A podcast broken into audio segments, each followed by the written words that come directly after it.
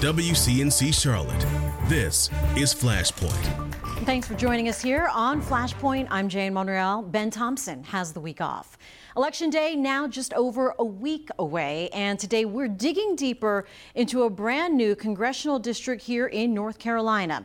The 14th district covers southern Mecklenburg County and a good portion of Gaston County, the district created after the 2020 census. Well, this year, the race is between Democratic State Senator Jeff Jackson and Republican businessman Pat Harrigan both veterans who served in Afghanistan. Today, you'll hear from the two candidates, but we begin with Democrat Jeff Jackson.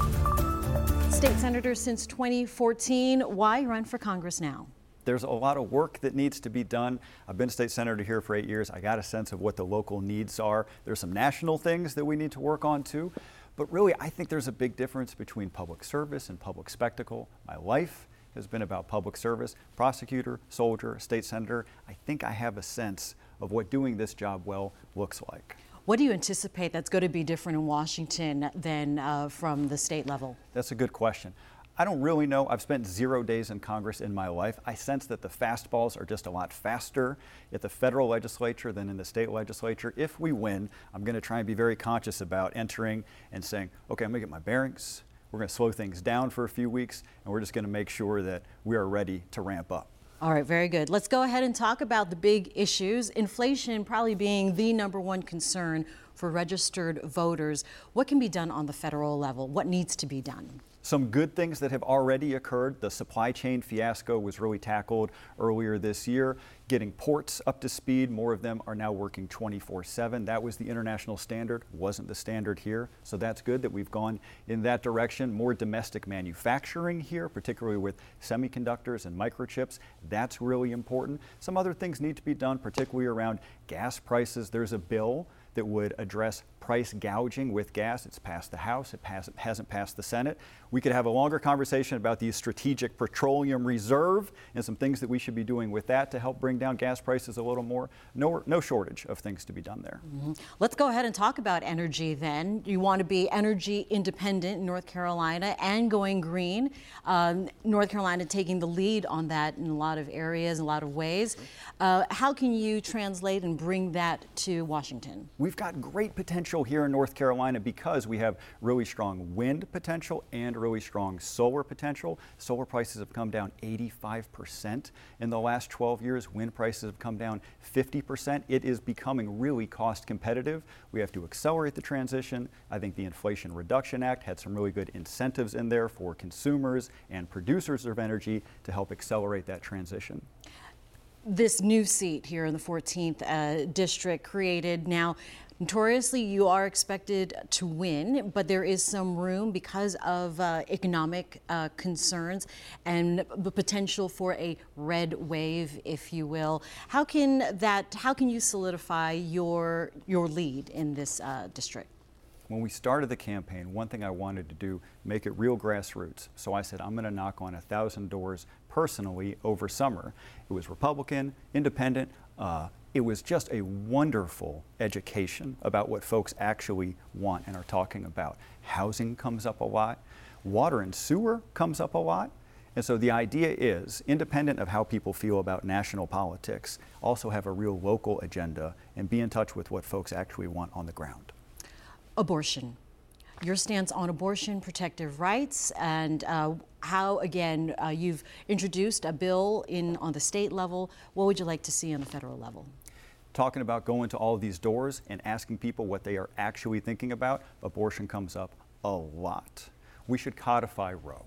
Roe had a protection for 50 years, a fundamental right. It put a floor in place that said states can do different things, they can take a different approach, but all of them have to respect a bare minimum set of rights. Now that floor is gone. What I would want to do is reestablish the floor. We have folks running for state legislature in North Carolina right now who want to ban abortion in all cases with no exceptions. We should make sure that's never possible. Also, uh, looking at gun reform, we've had several uh, mass shootings across the country, certainly North Carolina, no exception, the recent uh, one in Raleigh. Talk about gun reform, gun safety reform, gun control. I want to give Congress a little bit of credit. They have finally passed a bill in this space. It took a couple of decades and it was a relatively small step, but it had something important, which was encouraging more states to adopt red flag laws. We have over a dozen states that have red flag laws that will protect people if they say they're going to hurt themselves or hurt someone else. Remember, gun violence isn't just a homicide problem. It is also a major suicide problem. Most of the deaths from guns are from suicides. Red flag laws would help protect in both of those situations for people who have said, hey, I'm going to hurt myself or I'm going to hurt someone else. We should have a red flag law here in North Carolina. My opponent is an assault weapons manufacturer. He makes his living manufacturing assault weapons. I tend to think he and I would see this issue very differently. Mm. But you too also have training, obviously, uh, Army National Guard in uh, assorted weapons. So you also uh, appreciate or um, gun owning or rights for gun owners. True. Appreciate the Second Amendment. Appreciate what firearms mean to people in North Carolina and mean to our military. This is my 20th year in the military. I enlisted after September 11th. I served in Afghanistan and I'm still in. I'm a major now in the National Guard. I got drill coming up next weekend. I got to get a haircut. I can't show up like this. what are you going to look like on election night? It's with shorter hair. That's how I'm going to. Okay, yeah. all right. So we know that now. Uh, and let's talk about education then in North Carolina, the state, uh, and in Mecklenburg County. A bit of a disappointment. Yeah. How can that be remedied? We are a CMS family. Our oldest is a freshman now at Myers Park, and his entire middle school experience was defined by the pandemic. And it did not go well. And the learning loss thing that we're seeing in statistics, we're seeing it in our family. And we're having to wrestle with this. And it's hard. All of the suggestions that people have for how we can help remedy this, how we can get out of this hole, it's stuff like tutoring, small group instruction, after school, optional summer school all of it requires more funding than we have had. None of this comes without funding. And the problem is we've had a state legislature for the last decade that really has not been interested in funding public education. So no matter what the solution set looks like, it better come with the General Assembly that's willing to fund the solution. What's the first bill you could introduce if you make it to Congress? We got to end gerrymandering. And I know gerrymandering is not top of mind for voters, but it's still really important. If you allow politicians to draw their own districts, they will cheat. When my party was able to do that, my party cheated. And the amount of downstream consequences of having a bunch of politicians who can't lose elections because they were allowed to draw their own districts is enormous for health care, for housing, for education. If they don't need to listen to people because they're going to win anyway, you get bad policy. Immigration, southern border, what can be done there? a lot can be done, and we have done it a couple of times as far as passing bills that would be very helpful. The Senate passed one in 2013, they passed another in 2006, both times blocked by a set of very conservative folks in the House who don't want to see a solution. They want the problem. They want to exploit this problem for their campaigns. There's an enormous consensus, a bipartisan consensus in the country and I think in Congress of people who want to solve the problem. So let's do that. We know what the contours of a solution look like. I think most people understand how we can address this. Would you say you are willing and, and uh, open to reaching across the aisle? Yes, we have to, especially in a closely divided Congress. I've been in the minority party for the last eight years in the state Senate. Every bill that I've ever managed to get passed has required bipartisan support. State Senator Jeff Jackson, thank you for joining us on Flashpoint. Appreciate your time today. Thank you. And we'll be back after this. Welcome back to Flashpoint. Today we're digging into the brand new 14th Congressional District in North Carolina. You just heard from Democrat Jeff Jackson, but Republican Pat Harrigan is now fighting to turn a traditionally blue area into a red swing district. Pat Harrigan, first time congressional candidate. You are going for a seat in Washington. Why Congress right off the bat instead of the state? Thanks for having me today, Jane. Absolutely. Look, it comes down to this it's about opportunity for the next generation of Americans. My wife and I have two little girls, and we are very concerned about what kind of America they're going to get to grow up with and what kind of opportunity they're going to have in their lives. We're at a point in this nation's history where we may very well hand less opportunity to the next generation of Americans. And that has never happened before in our history. My wife and I are in a position to do something about that, and that's why we're in this race. You say uh, on your website it was after the fall of Afghanistan that you felt you could not stand idly by. What does that mean? Well, I wasn't ever involved in politics, and, and, politics has never been a trajectory for me in my life. But I became very switched on when Afghanistan went downhill. I, I really could not reconcile how we had a chief executive in this country who could bookend his political career on one side with a disastrous withdrawal out of Vietnam, and then somehow 45 years later allow the exact same thing to happen when he's the commander in chief withdrawing out of Afghanistan. And look, I realize that we have failed leaders who are leading us down the road to failed outcomes. And I am not about to be part of the first generation of Americans that leaves less opportunity to the next generation of Americans. I'm not going to do it. I'm not going to stand for it.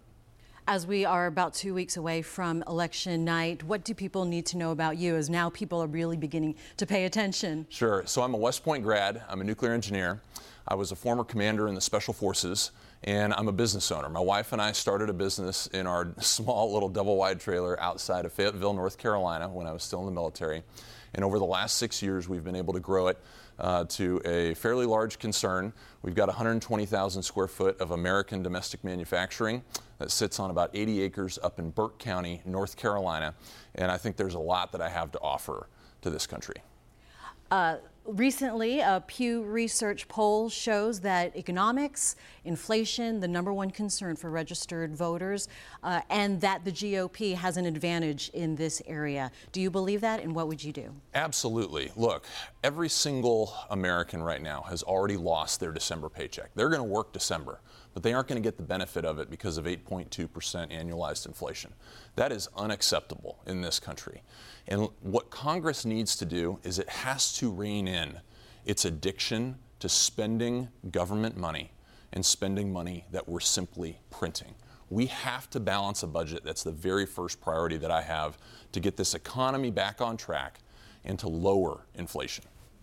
We've seen several shootings uh, as of late in North Carolina. Do you believe we need to find serious gun laws? We have a serious crime issue across this entire country, particularly in our cities across North Carolina, and that is not. Uh, that has not excluded Charlotte. We obviously have a very serious crime problem here in Charlotte. We have got to punish violent criminals. That will help more than anything else. We have to enforce the laws that are on the books. I do not believe the answer to some of our most emotional and divisive problems is to restrict or take away the constitutionally protected rights of law abiding Americans. Another important issue that people are talking about is abortion. And on the federal level, what is your stance? Well, personally, I'm pro life with the three exceptions for rape, incest, and life of the mother. But I think the federal government needs to play a much smaller role in our everyday lives, and it needs to stay the heck out of our households. And I think what we did with Roe v. Wade is that we simply took a decision that was made for all Americans, of one of the most emotional and divisive and political decisions that has ever been made in this country. And we simply corrected errant law not by taking away people's rights, but by actually putting the decision to decide what those rights ought to be back into the hands of the people, taking it away from an unelected judiciary. And now it's a problem for Raleigh. It is not a problem or topic for Washington to be concerned with.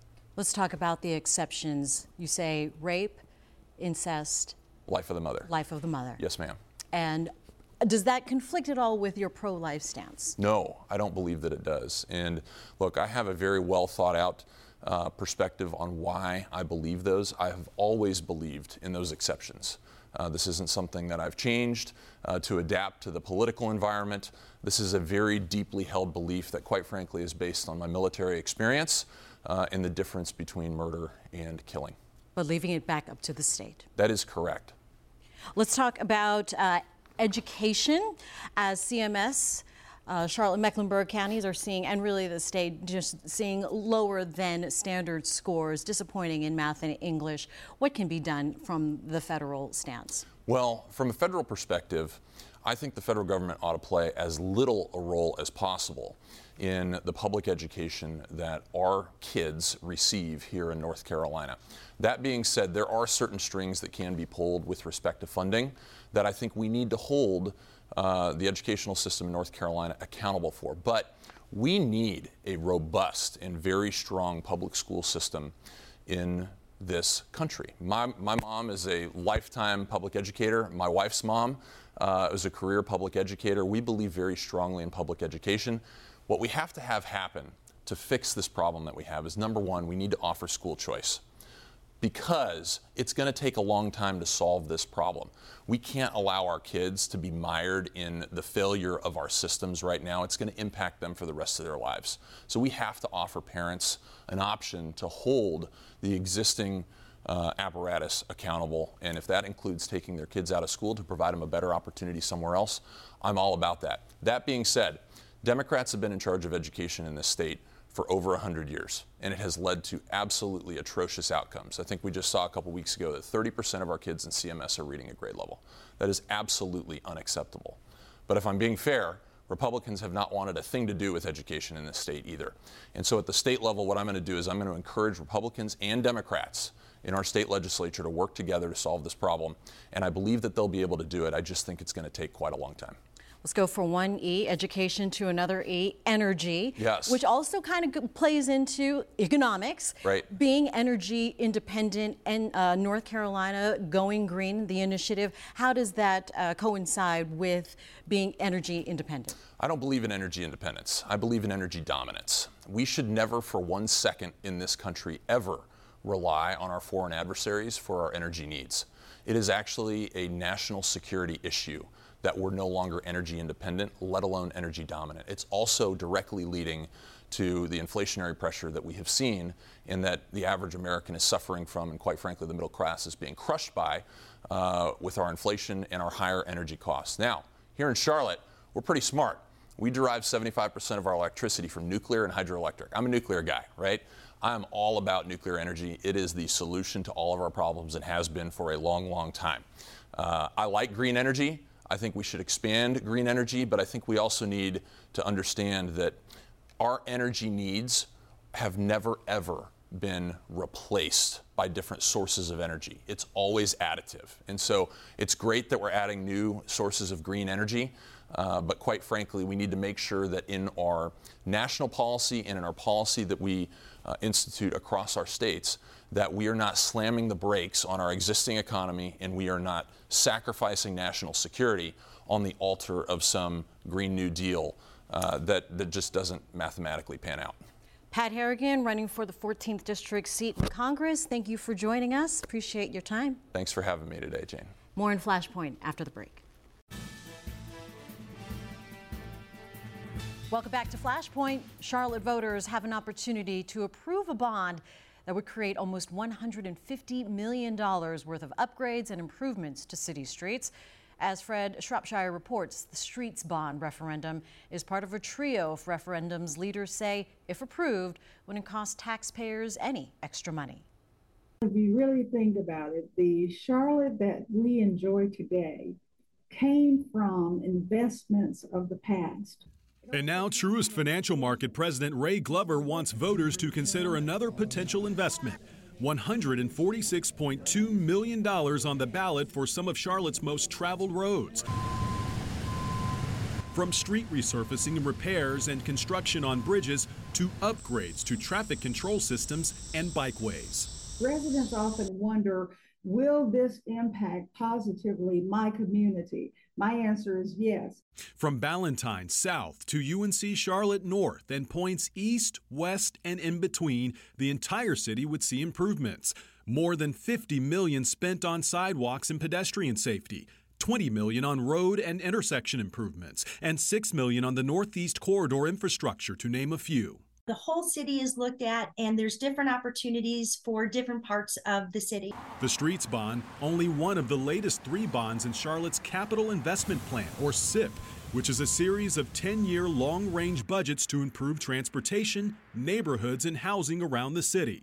City Manager Marcus Jones lays out those plans based on current revenue so residents don't see tax hikes. He allocates line items in the budget, but only the citizens of the community can vote to pass it and, and release those dollars. A vote, Glover says, is a selfless act to keep Charlotte an attractive and thriving community for years to come. About our children and our children's children and children's children's children to come. And what type of city would we like to leave for them? And that was Fred Shropshire reporting. Glover is also one of three co chairs trying to convince all Charlotte voters to vote yes on all three bond referendums. We're back right after this. Welcome back to Flashpoint. Before we leave you, an important reminder just about a week left in early voting in North and South Carolina.